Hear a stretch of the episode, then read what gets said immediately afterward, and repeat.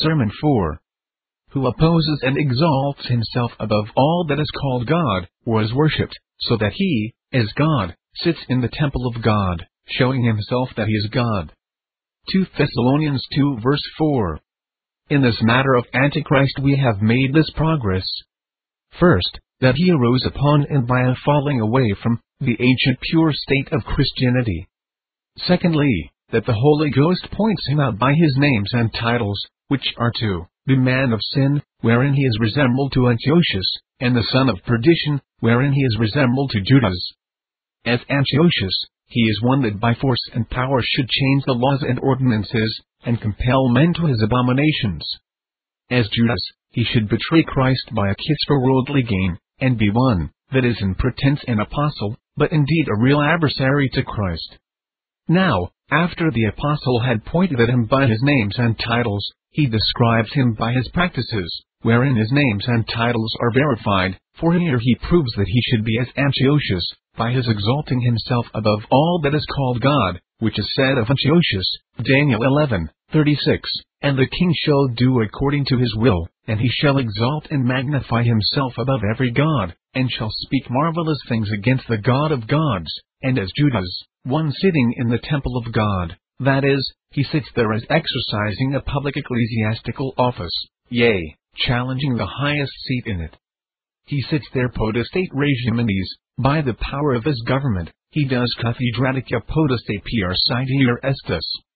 His sitting there as chief shows him as Judas, his sitting here as God, and exalting himself above all that is called God, shows him Antiochus.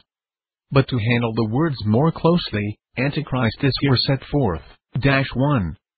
As opposite to Christ, here is a Greek word, one set to the contrary, that is, in respect of pride chiefly.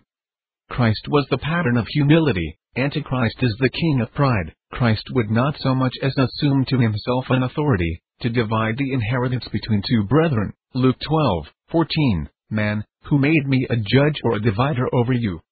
But Antichrist will depose kings, and dispose of kingdoms. 2. The instances of his pride. 1. In exalting himself above all human power, who exalts himself above all that is called God, or is worshipped. 2. A usurpation of divine honor, he, as God, sits in the temple of God, showing himself that he is God. Let us open these things more particularly. 1. He is represented in the term here as a Greek word, as one diametrically opposite to Christ, and contrary to him, who is the true head and Lord of the church. Acts 10, 36. He is Lord over all, but Antichrist opposes himself, that is, shows himself in a quite contrary appearance. That which is most remarkable in Christ, and should be in all his followers, is humility. He expressed a wonderful contempt of the riches and greatness of the world, and all the honor which is of man, taking the form of a servant, and making himself of no reputation, and living a mean, inferior life. He came not to be ministered unto, but to minister, and to give his life a ransom for many. Matthew 20, 28. He kept no state, nor affected pomp of attendance, though he were Lord of all, yet he became poor, to make us rich. 2 Corinthians 8, 9. But it may be this was proper to him, does he expect it from the servants and officers in the church? Yes, this is the grace, which he has recommended to all his followers. Matthew 11:29. Learn of me, for I am meek and lowly. But especially to the ministers of the gospel, our Lord foresaw what spirit would work in them, and therefore he forewarned them of pride and lordliness. Matthew 20, 25, 26. You know that the princes of the earth do exercise dominion over them, and they that are great exercise authority upon them, but it shall not be so among you, but whosoever will be great among you, let him be your minister. Among Christ's servants, he that is chief must be chief in service, even as a servant unto all. Luke 22, 26. He that is chief, as he that does serve. Domination, greatness, principality and power, is allowed in the civil state, for there it is necessary, yet it is excluded the church. This affecting of preeminence and chiefness is the bane of the church. It is taxed as a great sin in the Diotrephes, 3 John 9, be it either over their fellow laborers, or the people of the Lord. You see how tender the apostles were in this point. Everywhere they disclaimed this affectation of lordship. 2 Corinthians 1, 24. Not that we are lords of your faith, but helpers of your joy. And Peter recommends it to his fellow elders. 1 Peter 5, 3. Neither as being lords over God's heritage, but being examples to the flock. And if the apostles would not assume lordship, who may? It is true, there is a government in the church, and the people are to obey their guides. Hebrews 13, 17, and to have them highly in honor, for their work's sake. 1 Thessalonians 5, 13 But yet the pastors of the church should govern by light and love, not by pomp and force, and not be known by such pomp and authority as begets fear. Well, now, let us see the opposite state. If humility and meekness be in the very essence of Christianity, and woven throughout the whole frame of it, then it is anti-Christian to be lordly and proud, especially in them who pretend to be successors of Christ and his apostles. Now, in the Pope and his adherents, you will see the most odious pride set forth that ever the world was conscious unto, without any cloak and shame. And all their business is to get power, what designs they have for preferment in the world, how studiously they have, and do prosecute it, they blush not to own openly before angels or men. This worldly ambition to rise higher and higher is their design and trade of life. As the Bishop of Rome, at first, from the chief pastor of that city, affected to be an archbishop over the suburban towns and cities, then, a patriarch over many cities, and because two opposed him in Italy a long time, Ravenna and Milan, he gets power over them, and then he must be ecumenical bishop over all the world. But Constantinople resists for a long time, yea, arrogates within the empire the same titles. Who more earnest against it than Gregory, whom they call the Great, and more forward to charge the assuming of this title as anti-Christian. But then, when once they begin, by powerful means and many indirect courses, to be owned as universal bishop, they enlarge their bounds, not only over the ecclesiastical power, but civil, and all kings and princes must stoop to them, as well as bishops. So that here was the progress and gradation first, from the chief presbyter, a bishop over many presbyters in the same city, then, a metropolitan over many bishops in one province, then, a patriarch over many provinces in one diocese for in the Roman division there were seven provinces in one diocese, then, universal bishop in the whole world, then, the only shepherd and bishop, and others but his substitutes. Pretty steps of ambitious encroaching.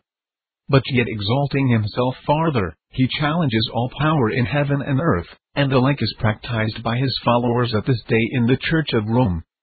From private priests they grow up into some prelature, as archdeacons, deans, then a bishopric, then a better or richer, then archbishops, cardinals, then pope.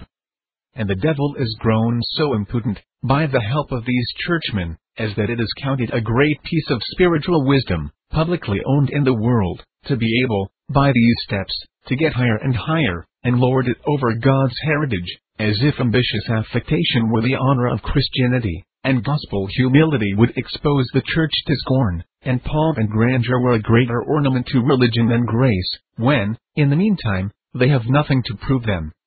To be true pastors of the church but Judas's kiss, a little owning of Christ to countenance their ambition. 2. The particular instances wherein the pride of Antichrist is set forth are two. 1 his exalting himself above all human powers, he opposes and exalts himself above all that is called God, or is worshipped. Here the object is set forth by two terms, 1. All that is called God, 2. Or worshipped. They both belong to the same thing. 1. That which is called God, that is, magistrates, princes, and King Psalm 82, 1. He judgeth among the gods, and verse 6, I have said, You are gods, all of you are children of the Most High. And John 10, 34, 35, It is written in your law, I said you are gods. If he call them gods unto whom the word of God came, and the scripture cannot be broken, and etc. God has clothed magistrates with his own honor so far, that he has put his name upon them, and their eminency is a part of his image, as it lies in superiority, dominion, and power. though magistrates be but like their brethren as to their common nature, yet in respect of their office they have the glorious title of God's conferred upon them, as being his vicegerents, and bearing his person in government, they are honored with his name. So that, without impeachment of blasphemy, those that excel in the civil power may be called gods. Now, over these Antichrist exalts himself, that is, above all kings and potentates. 2. The other notion is, here, is a Greek word, we render it, or is worshipped the Greek word is, whatever is held in the highest degree of reverence, whatever is august or illustrious, as the emperors of Rome were called here, is a Greek word, Acts 25, 21. Paul appealed to be referred to the hearing of Augustus, it is here, is a Greek word, not Augustus Caesar, who was then dead, but his successor. Well, then, here is the character of Antichrist, that he exalts himself above all civil authority authorized and permitted of God, not only above ordinary magistrates, but kings and emperors.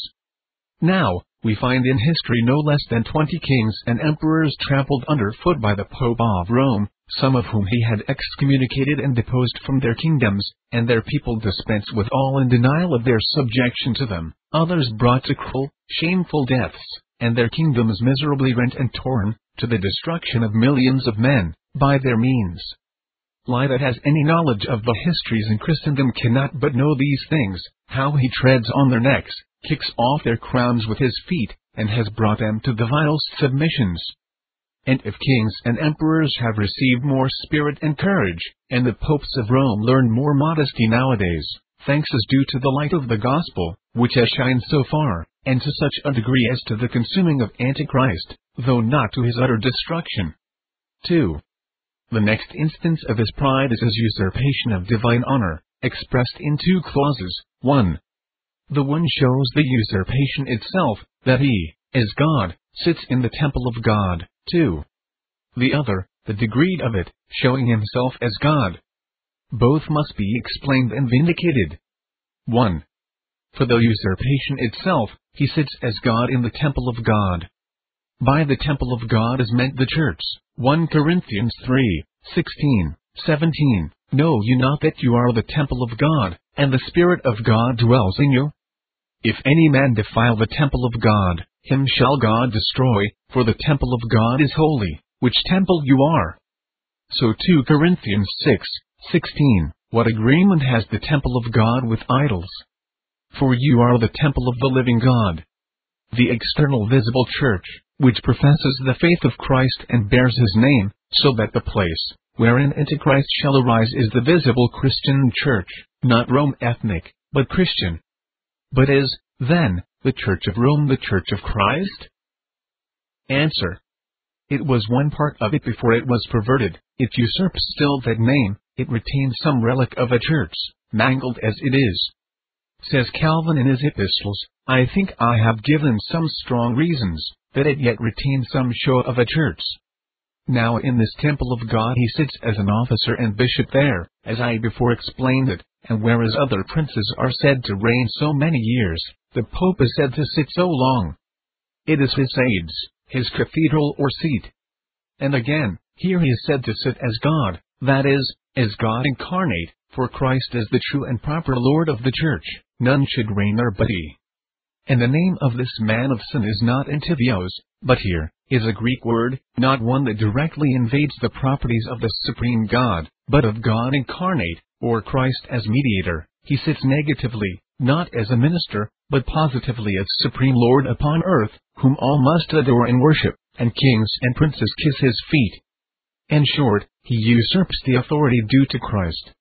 Now I shall prove that by a double argument. First, by usurping the titles due to Christ, for he that will make bold with names will make bold with things, as to be sponsors ecclesia, the husband of the church, as Innocent called the church sponsum Suam, his spouse, caput ecclesia, the head of the church, which is proper to the Savior of the body, supreme, visible, and universal head, which only Christ is, who has promised to be with her to the end of the world and will be visible to those who do at length approach his court in heaven, where his seat is, to be chief pastor, Christ's own title, and when the chief shepherd shall appear. 1 Peter 5, 4.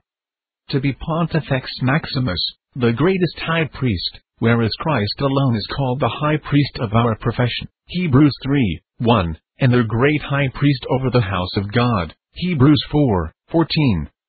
So his vicar general upon earth, whereas the ancient church attributed this to the Holy Ghost, calling it Vicarem Vim Spiritus Sancti, he supplies his room and absence. Now titles including power, certainly they are not to be usurped without warrant. Therefore to call the Pope the chief and only shepherd, and the like, it is to usurp his authority to whom these things originally belong. Secondly, he does usurp the thing implied by the titles, the authority over the church, which is only due to God incarnate. Supreme authority may be considered, either as to the claim, right, property, and preeminence which belong to it, or to the exercise. 1. The claim and right pretended. He sits as God in the temple of God, that is, by virtue of his office there, claims the same power that Christ had, which is fourfold. 1. An unlimited power over all things both in heaven and earth. This was given to Christ, Matthew 28, 18, and the Pope, as his vicar, challenges it. But where is the plea and ground of the claim? For one to set up himself, as a vice God without warrant is rebellion against Christ. To set himself in his throne without his leave, surely none is fit to have this authority, that has not his power to back, and to administer and govern all things for the church's good, which power God would trust in the hands of no creature. 2. A universal headship and supremacy over all the churches of Christ. Now, this supreme power over all Christians is the right of God incarnate, and whosoever challenges it sits as God in the temple of God, and it is very derogatory to the comfort of the faithful, that they should in all things depend upon one man as their supreme pastor, or else be excluded from the hope of salvation. Certainly this power, as to matter of fact, is impossible to be managed by any man, considering the vast extent of the world, and the variety of governments and different interests, under which the people of God find shelter and protection, and the multitude and diversity of those things, which are comprised in such a government. And, as to matter of right, it is sacrilegious, for Christ never instituted any such universal vicar and bishop. It is a dignity too high for any creature. None is fit to be universal head of the church but one, that is God as well as man. 3. Absolute authority, so as to be above control. When a mortal man should pretend to be so absolute, as to give no account of his actions, that it shall not be lawful to be said to him, What doest thou? And all his decrees must be received without examination or complaint. This is such sovereignty, as belongs to none but God. Job 9, 12. Behold, he takes away, who can hinder him? Who will say unto him, What doest thou? Now, this is in their canon law, that the Pope is to be judged by no man, that though he should lead millions of souls into hell, none can say Domine, cur ita facis? 4 infallibility and freedom from error, which is the property of God, he neither is deceived nor can deceive. Let God be true, and every man a liar. Now, that corrupt and fallible man should arrogate this to himself, such an erring in judgment, is to usurp divine honor in matter of right and in matter of fact. For the Pope to arrogate this is as great a contradiction to all sense and reason, as if a man sick of the plague, or any other mortal disease, should say that he was immortal, and in that part, wherein the disease was seated. 2. As to the exercise, there are two acts of supreme authority. 1. Legislation. 2. Judgment. 1. Legislation. It is the peculiar and incommunicable property of Christ, to be Lord and lawgiver to the Church. Isaiah 33, 22. The Lord is our judge, the Lord is our lawgiver, the Lord is our king, he will save us. God alone has such interest in his people, as to prescribe supreme or universal laws to them, and we are his subjects. James 4, 12. There is one lawgiver, who is able to save and to destroy now, whosoever will make laws, that shall immediately bind the conscience, they invade Christ's sovereignty. This is spiritual tyranny, and the worst sort of tyranny, to arrogate a power over the subjects of Christ and their consciences, as Lord of their faith. He that takes upon him to rescind, and make void his institutions and ordinances, and set his own in their place, and give that reverence and honor to them which only belongs to the ordinances of Christ, he is Antichrist, whatever he be. 2. As to judgment, it is in exercising an authority no less than divine, so to take upon him to absolve man from his duty to God, or the penalty, which sin has made his due. The one is done by dispensations, the other by indulgences, and therefore whoever by dispensations antiquates, and dispenses with the laws of God himself is thus guilty, as dispensing with marrying the brother's wife. Nay, one of the popes dispensed with one, that took his own sister to wife. I do not allege this so much for the particular facts, but to show the power, which they challenge to be inherent in themselves. Bellarmine says, Christ has given Peter and his successors a power faciendi peccatum non peccatum, to make a sin to be no sin, and again, if the Pope should err in forbidding virtues and commanding vices, the Church were bound to believe vices to be good and virtues to be evil, which certainly is to set man in the place of God. As to indulgences, as to pretend to give pardons for sin for so many years, a thing that God Himself never did, to pardon the sin before it was committed, that is, to give a license to sin, so for the highest crimes to absolve men, upon a little attrition or trouble about the sin, to do all this and more than this is of right, is to sit in the church of God as God. 2. And showing himself that he is God. That is meant, not of what he professes in words, but what he does indeed. It is not said that he says he is God, but, here, is a Greek word, he shows himself, or sets forth himself as God. The reason of the thing shows it. 1. Antichrist gets power by seduction, or the deceivableness of unrighteousness, therefore does not openly call himself the true and only God. He is represented as a false prophet, that speaketh lies and hypocrisy. If one would openly and plainly profess himself to be God, he might be a frantic usurper, but could not be a cunning seducer, and few would be so stupid and senseless as to be led by him. 2. Antichrist, whoever he be, is to be a Christian by profession, and to have a high and great charge among the visible professors of Christianity. He is a secret adversary, that grows upon the apostasy or degeneration of the Christian state. Now, such pretends observance and obedience to Christ, and therefore he would not openly declare himself to be God, and he sits in the temple and church of God, as before. And it is a mystery, all which imply crafty conveyance, and that he does not openly assume the Godhead, but slyly and secretly, which does not mend the matter, for the insinuating, devouring, unsuspected enemy is the most perilous and pernicious, as Joab to Amasa, and Judas to Christ. 3. Antichrist is plainly a man. Now, for a man to disannul all religion, and set up himself directly as God, is improbable. Nero, Nebuchadnezzar, Simon Magus would be adored as gods, they did not deny other gods, nor a greater God above them, therefore it is the arrogance of works is intended. If Antichrist will show himself as God, certainly he will sweeten his blasphemy with some hypocrisy, as that he is the vicar and vicegerent of God. 4. His showing himself as God, is either accepting or doing such things, which if they did rightly belong to him, they would show that he is God. Two persons I find in Scripture charged for usurping divine honors.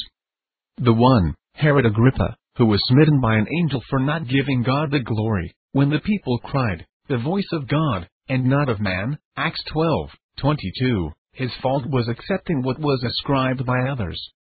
The other is the prince of Tyre, Ezekiel 28, 2, because thy heart is lifted up, and thou hast said, I am God, I sit in the seat of God, in the midst of the seat, yet thou art a man, and not God, though thou set thy heart, as the heart of God. His fault was taking upon him, as if he were God, to accept divine honors, to do those things, which would make him equalize himself to our Lord Christ, blessed forever. So does he show himself that he is God. 1. His accepting Antichrist disciples, who call in our Lord God the Pope, supremum numen in terris, a certain deity upon earth. That the Pope has the same consistory with God, and the same tribunal with Christ, that he is Lord of heaven and earth, that from him there are no appeals to be made, no, not to God himself, that the Pope may do all that God does, that he is the husband of the church, and the foundation of faith, Council of Lateran, Session 4, alter Deus in Terra, that the words of the Pope in Cathedra are for certainty of truth equal to the Scriptures, that he can change the form of sacraments delivered by Christ, or decree contrary to Scripture. If any do object that these were the applauses of his flatterers and clawbacks, it is true they were so uttered, but those flatteries of the canonists and Jesuits do come to be received doctrines among them, and whereas divers popes have directed special commissions for perusal of the works of the learned, with authority to expunge and purge out whatsoever is not orthodox, many better things have come under censure, but these things stand still, as being very pleasing to his holiness's humility, and so not to be altered. Besides, many of these things have been spoken to his face without rebuke. Konechk. Lat. Session 2. He is called the High Priest and King, that is to be adored by all, and most like unto God. Session 9. It is said, The aspect of thy divine majesty dazzles our eyes, and that of the 72d psalm applies to him. All the kings of the earth shall worship him, and all nations shall serve him. Now, to accept and approve of these flatterers is to show himself that he is God, too. By doing such things, as if he were God, not by the usurpation of the formal name, as by arrogating to himself such things as belong to God, his right and property, to take upon himself to be Lord of consciences, to command what faith is to be believed, suppressing the true doctrine of Christ, and setting up his own inventions, dispensing with God's laws, taking upon him to pardon sins, one article for which Luther was condemned is this, that it is not in the power of the Church or Pope to make new articles of faith, another, that the best penitence of all is the new life. Qui facit Dios devosque Deo major est. The Pope does canonize saints, and his decrees must be received as oracles, and etc. The first use is to give us a clear discovery where to find Antichrist. Every tittle of this is fulfilled in the Bishop of Rome, that we need no longer be in doubt, and say, Is this he that should come, or shall we look for another who is the here, is a Greek word, but he that opposeth himself to the humble state and frame, wherein Christ left the church, and will be prince of all pastors, and sway them to his obedience, and has made such troubles in the world to make himself acknowledged for head and chief, who is he that exalteth himself above all that is called God, and is august in the world, but he that takes upon him, to deprive and depose emperors, kings, and princes, by his excommunications, suspensions, interdictions, and decrees, discharging subjects of their allegiance and oaths, and giving away their kingdoms, that does crown and uncrown emperors with his feet, and tread upon them as one would do upon a viper. Who is he that sits as God in the temple of God? that is, affecteth the honor due to our Lord Jesus Christ, but he that does thus imperiously aspire, subes Romano pontifici definimus est necessitates ludus, that takes upon him the power, to make a new creed, and say we are bound to obey him, that says he can change the things, which God has commanded in his word, and dispense with them, and so by his decrees make the commandment of God of none effect, and can forgive sins, not only already committed, but to be committed, which God himself never would do, that lords it over consciences, enslaving the world to his usurpations. In short, that will be obeyed in those things which God has forbidden, and take upon himself an office, which no human creature is capable of. Who is he that shows himself that he is God, but he that suffers himself to be decked with the spoils of God's own attributes, to be optimum maximum, the best and chiefest, our Lord God the Pope, a visible deity, and will be adored by all the potentates of the earth, with such veneration as greater could not be given to Christ himself if he were corporally present, and will have all the world to submit to his decrees as being infallible, that challengeth a power over angels. Purgatory, and hell? These things are as clear as daylight, and ought to be regarded by us, partly that we may bless God, who has freed us from this tyranny, and have a liberty of judging of truth and falsehood out his holy and blessed word, partly that we may stand fast in this liberty. Those that were never pope bidden know not the mischiefs that attend the spiritual tyranny, and God grant that we never more know it to our bitter cost. Therefore, as Samuel dealt with the Israelites, when they would cast off the theocracy, or God's government, under which they had been well and safely governed, unless they forfeited the protection by their own sin, that they might be like all the nations round about them. 1 Samuel 8, 20 Samuel telleth them what would be the manner of the king, that should reign over them. 1 Samuel 8, 11 to 13, and he said, This shall be the manner of the king, that shall reign over you. He will take your sons, and appoint them for himself, for his chariots, and to be his horsemen, and some shall run before his chariots. And he will appoint him captains over thousands, and captains over fifties, and will set them to ear his ground, and to reap his harvest, and to make his instruments of war, and instruments of his chariots. And he will take your daughters to be confectionaries, and to be cooks, and to be bakers. And he will take your fields, and your vineyards, and your oliveyards, even the best of them, and give them to his servants, and etc. So if such a wanton humor should possess us, that we must have the religion of the nations round about us, consider whom you receive spiritually to reign over you, the king of pride, who opposes and exalts himself above all that is called God, or is worshipped, and etc. 1. That will not only devour your substance, but lord it over your consciences, and put out the eye of your reason, that you may the better swallow his damnable errors, pestilent superstitions, and idolatries, and bold usurpation on the authority of Christ, or else burn your bodies with temporal fire, and cast out your name, as one to be condemned to that which is eternal. It is easy to open the floodgate, but when that is done, it is not so easy to call back the waters, and when you come to discern the difference between the blessed yoke of Christ and the iron yoke of Antichrist, it will be too late for a remedy to repent of your error. The second use is to show us how things should be carried in the true and reformed Christianity. 1. With such meekness, modesty, and mortification, that our religion may be known to be established by a crucified Lord, whose doctrine and example do visibly and eminently hold forth the contempt of the world. The pride and ambition of the pastors of the church has been the because of all the evil in it, therefore nothing so unsuitable to the gospel as a domineering spirit. We, that are to preach heavenly mindedness and self denial, should not affect the greatness of the world, lest our lives contradict our doctrine. 2. How eminent and exemplary we should be in our obedience to magistrates, for this is to be opposite to the anti-Christian estate.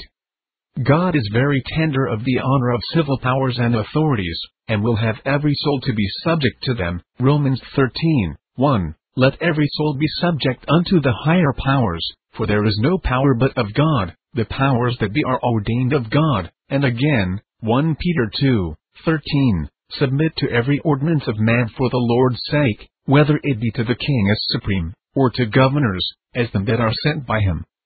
Great respect and submission is due to them for God's sake, and that we may commend religion to the profane world, and live down the reproaches of the gospel. They were branded as wicked men, that were not afraid to speak evil of dignities, that despised governments in their own hearts, or weakened the esteem of it in the hearts of others by their speeches. 2 Peter 2, 10. But chiefly them that walk after the flesh in the lust of uncleanliness, and despise government, presumptuous are they, self-willed, they are not afraid to speak evil of dignities. 3. What a wickedness it is to usurp divine honors. We do so when we take that praise and admiration to ourselves which is only due to God. Acts 3, 12. And when Peter saw it, he answered unto the people, You men of Israel, why marvel you at this? Or why look you so earnestly on us, as though by our power or holiness we had made this man to walk? The God of Abraham, and of Isaac, and of Jacob, the God of our fathers, has glorified his Son Jesus, and etc., and his name, through faith in his name, has made this man strong, whom we see and know, yea, the faith, which is by him has given him this perfect soundness in the presence of you all.